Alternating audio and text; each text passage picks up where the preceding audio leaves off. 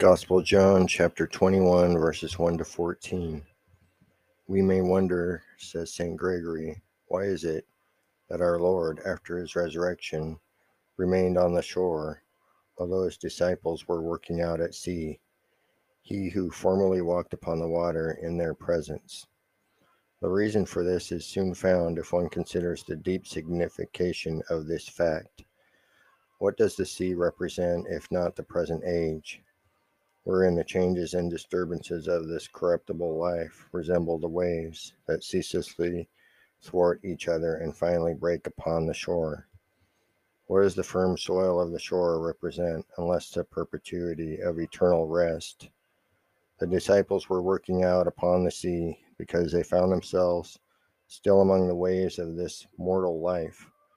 But since our Savior had cast aside, after his resurrection, the corruptibility of the flesh, he was to be found upon the shore. Matins.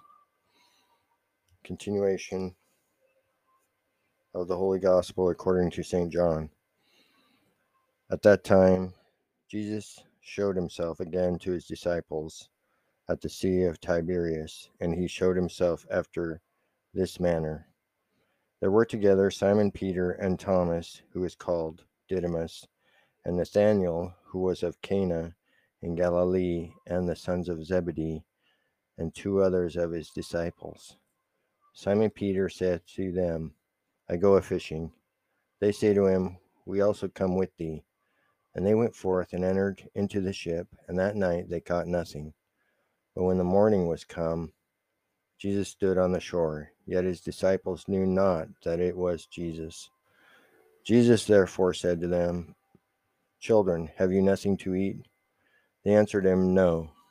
He says to them, "Cast a net on the right side of the ship, and you shall find." They cast therefore, and now they were not able to draw it for the multitude of fishes. That disciple therefore whom Jesus loved saith to Peter, "It is the Lord." Simon Peter, when he heard that it was the Lord, girded his coat about him, for he was naked, and cast himself into the sea. But the other disciples came in the ship, for they were not far from the land, but as it were 200 cubits, dragging the net with fishes.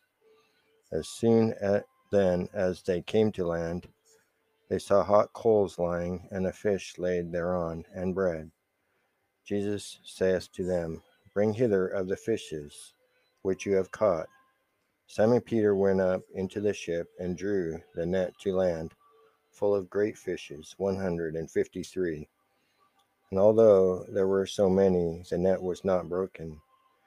Jesus saith to them, "Come and eat." And none of them who were at meat durst ask him, "Who art thou?"